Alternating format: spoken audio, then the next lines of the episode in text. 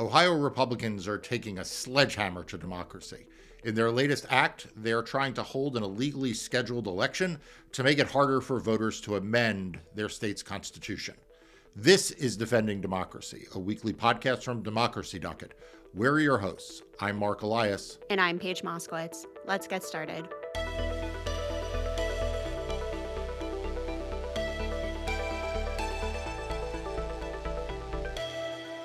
We spend a lot of time on our podcasts and in the pieces that Democracy Docket writes focused on convincing people that the rules of elections matter.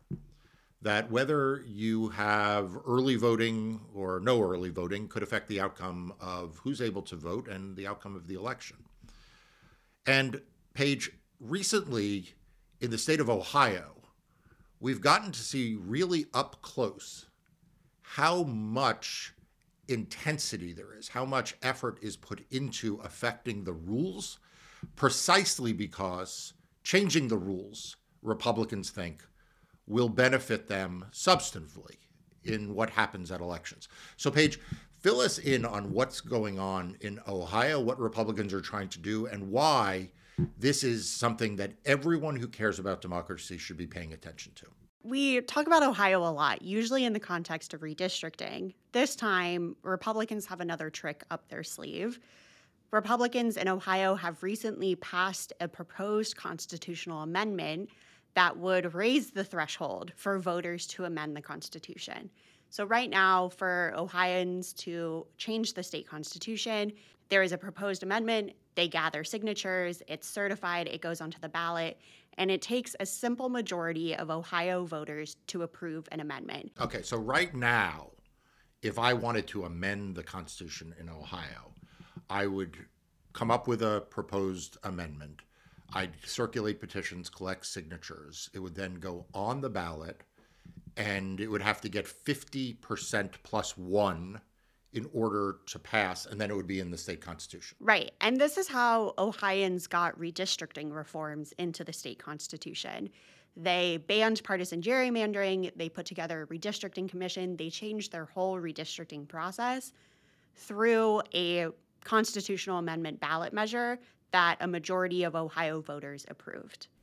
And that's all it needed. It just It- needed 50%. 50% plus one. What is happening now is that Republicans want to change that threshold. So it's no longer a 50% plus one majority, but they want to raise it to 60% of voters must approve an amendment for it to go into the Constitution. So this will make it substantially harder to amend the Ohio Constitution. It makes it harder to amend the Constitution, but this amendment called SJR2 also makes it harder to get a constitutional amendment onto the ballot. So it raises the requirements. It doubles the number of counties voters have to gather signatures from to get an amendment on the ballot. And it also eliminates what's known as a cure period for the group or organization running this constitutional amendment initiative to get additional signatures if the state says that some of the petition signatures they've gathered they aren't valid they don't know who, where they're from so it makes it harder to get a constitutional amendment on the ballot, and it also makes it harder for voters to approve that amendment. Okay, so it at the signature gathering phase, it makes it harder. It then makes the review of the signatures more draconian. So when you submit signatures to get a ballot, get something on the ballot, the state reviews to see whether or not you have enough signatures. And in the course of reviewing whether or not you have enough signatures, inevitably some signatures don't don't suffice. They're by voters who are not eligible or they're illegible or something is wrong with the signature. So states allow what you refer to as a cure period so that if there if you're short some signatures after that review, you can fix them or add them. Right. People may be familiar with the cure program when it comes to mail in ballots. That's your opportunity to fix a mistake on a mail in ballot after it's been submitted to an election officials. It's part of the democratic process to say, hey, we see you're trying to make your voice heard. You made a mistake. Here's your chance to correct it. And Republicans are trying to eliminate that in Ohio. Right. And then, assuming you can overcome all of those, those hurdles, then it goes on the ballot. And rather than needing 50%, a majority, it now needs 60%. Paige, this feels like something that is not by happenstance. So, what's the story behind this? No, not at all. So, like I said, voters in Ohio used this constitutional amendment process to get redistricting reforms into the state constitution. In general, ballot measures like this, state constitutional amendment processes like this, have been used in states to get progressive policies implemented without having to get approval from a legislature that doesn't like them. So, for example, in Florida, you may remember Amendment 4. It helps people with felony convictions regain their right to vote. In Missouri, voters use this ballot measure process to expand Medicaid, raise the minimum wage. It's used to implement progressive policies across the nation. And Republicans don't like that, which is why you saw lawmakers this session in Missouri, in Florida, in Ohio try to pass these proposals to make it harder for voters to amend their own state constitution and for voters to participate in direct democracy. And and as someone from uh, from the Northeast, where you know there's not really a, as much of a history of ballot initiatives, it's hard to it's hard to appreciate these these ballot initiative efforts that go on in states like Florida, like in Missouri, like in Ohio and elsewhere they're extremely popular with voters, right? I mean, voters want that opportunity to to engage in direct democracy by being able to put things on the ballot and vote for them. Right. It's extremely popular in Michigan. In November, we saw an abortion measure and a voting rights measure get overwhelming approval from voters who said, yes, we do want our state to protect voting rights. We do want our state to protect abortion. And lawmakers gave them that chance and didn't try to put up these roadblocks to keep the people from making their voice heard. So you mention abortion. That that I suspect is what's part of what is driving this, right? Is is an effort, you know, the Supreme Court said, let's send it back to the states. Now all of a sudden these Republican politicians are not so happy that people's voices are being heard on this issue. And it feels like that's part of what's going on.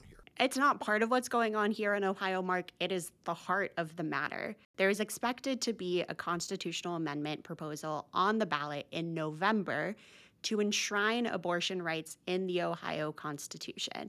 A recent poll showed that 59% of Ohioans support protecting reproductive health care and abortion access in the Ohio Constitution. Right. So it seems pretty clear that if you have a 50% threshold, that initiative would likely pass. Whereas if you move the threshold to 60%, it becomes more of a toss up. Right. And we know that this initiative to raise the threshold is directly targeting this expected abortion measure in November because lawmakers set a special election for August to raise the threshold, which would mean if this amendment passes or if this election actually happens, which we'll get into in a bit, in November, it would take 60% of the vote to protect abortion rights in Ohio instead of 50% plus one. Okay, let's talk about the the travesty of of what Ohio's Republicans are doing to democracy here. Because you mentioned that they have set an August special election in order to rush this change in process to affect the outcome of the substantive policy, abortion, that, that will be on the ballot in November. And that seems crazy because, like, who wants to hold an election in, in August?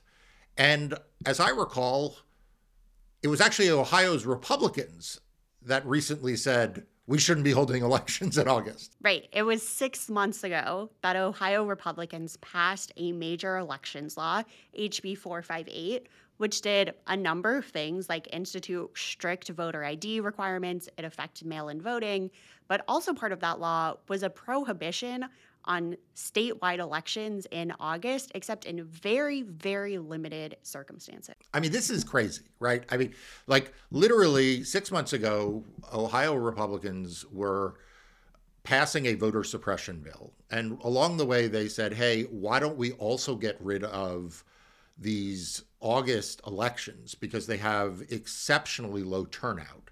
I think um, Republican Secretary of State Frank LaRose said that August elections were quote bad for uh, for the civic health of Ohio, And, you know, in August of, of 2022, there was a special election for state house primaries that had an 8% turnout rate. So, I mean, you've got a good reason for not having August elections. Republicans actually championed that reason, which is low turnout, and I assume a lot of expense on the part of counties and election officials to hold these elections in August. And now here we are, where they want to change the rules in order to affect the outcome. And we're back with August election. We're back with an August election that is expected to cost about $20 million just so lawmakers can make it harder for voters to make their voice heard and amend their own state constitution in order to prevent an abortion measure from passing in November. Right. And this is why, as I said at the top, everyone, the rules matter. Like the rules matter you know, the difference between an election being in August or an election being in November may seem like a neutral decision. It's not a neutral decision. The decision about whether or not you can cure deficient petition signatures or what the threshold is for petition signatures is not neutral. And certainly changing the threshold from 50% to 60% is not a neutral change in the law. This is a law that is, this is a change that is being intended to influence what the outcome of that election is. So when the media then says an abortion measure passed or an abortion measure failed in Ohio, it will be part of a narrative that will omit the fact that the Republicans rigged the rules to try to affect that outcome.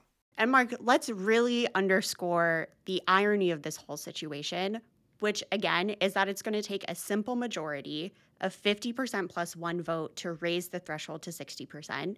This change is being championed by lawmakers who six months ago said August elections are bad because they are too expensive, they cost way too much money, and that these lawmakers are currently representing legislative districts that the state Supreme Court said violates the state constitution because they are gerrymandered to unfairly benefit Republicans.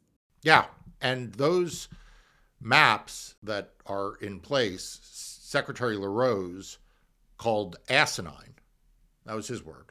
We really should highlight LaRose's role in this whole situation, the Secretary of State, because he was one of the first ones to say that August elections are bad.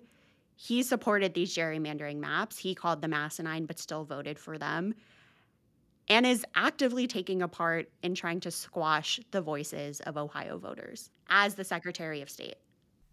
Yeah, which, by the way, his job, oddly enough, is to promote the interests of voters. So, so the fact that he's taking an active role in squashing their voice is is um, really disgusting.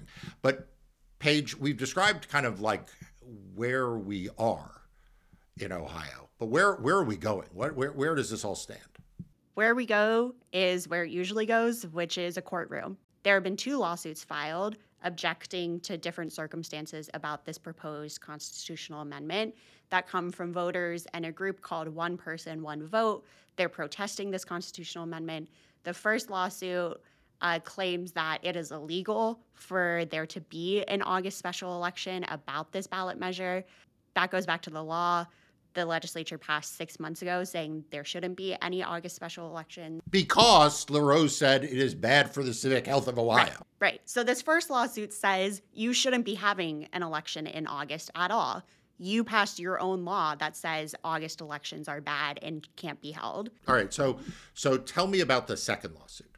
So now we have a second lawsuit, which is challenging the actual language of the ballot measure voters and civic organizations are saying that the amendment title and the language of the ballot measure is inaccurate and it quotes improperly and misleadingly favors the amendment. Simply, they're saying the language is confusing and it's not fully explaining to Ohio voters what they're being asked to change.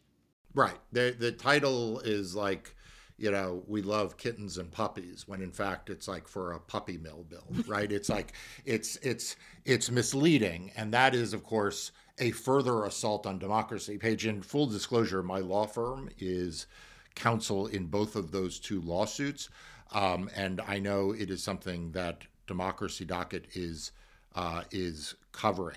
these have to, I assume, be moving very fast because we are heading towards an August primary. So they were filed directly in the state Supreme Court, so they should move fast. But Paige, what do the election officials think of all this, right? Because they're they're the ones who have to actually run an election in the middle of August. Right. And a lot of election officials actually supported getting rid of August elections because they said it was hard to, you know, recruit poll workers and get venues available for polling locations during August when people tend to be on vacation. So now that they have this surprise August election sprung on them with months' notice, NPR is reporting that local officials have had issues getting this election together. You know, they don't have enough poll workers, they haven't been able to secure venues. Oh, by the way, they also have to enact all of these new election changes for November that come from HB 458, the voter suppression law enacted in January. And in August, you have a bunch of filing deadlines for candidates for November. If this election is actually held, you're asking election officials to put on hold all of their preparation for November so lawmakers can make it harder for voters to amend the state constitution in August. Right. And what everyone who listens to this needs to realize is that they're doing this. Republicans are doing all of these backflips, changing the rules to get something on the ballot, changing the rules of what the threshold will be to amend the Constitution, holding an August election right after they said you can't hold August elections. They're doing all of this because they want to affect the outcome. And the outcome they want to affect is they want to make it harder for a woman to exercise her fundamental rights. And so they're willing to bend all of the rules of elections, of democracy, in order to affect that. So when you hear us say that the rules of elections matter, this is what we mean. And when you see that these two cases are now pending before the Ohio Supreme Court, that's what we mean when we say democracy is on the docket. Like literally, the future of democracy, of being able to amend the state constitution in Ohio, is on the docket before the Ohio Supreme Court. And we just all have to hope that the Ohio Supreme Court will do the right thing by voters and the right thing for democracy rather than the right thing for partisan Republicans trying to rig the outcome. I think it's important to mention the public facing reason Republicans say that this amendment is necessary, why it is needed to raise the threshold, is to protect the Ohio Constitution from special interest groups. They're saying that there are out of state special interest groups trying to amend the Ohio Constitution. And as Katie Shanahan, one of our Democracy Docket contributors, she writes in one of her latest pieces that, quote, the special interests the Republicans are so afraid of are actually just the voters. You can find all of the cases, court filings, and articles we mentioned today linked in the description of this episode. Thanks for listening to Defending Democracy. If you've enjoyed our episode, leave us a review. To find out more and stay up to date on the latest voting rights and election news, visit democracydocket.com and click on subscribe to receive our free daily and weekly newsletters. We'll see you next time. Today's episode was produced by Paige Moskowitz and Sophie Feldman. It was edited by Paige Moskowitz. Defending Democracy is a production of Democracy Docket LLC.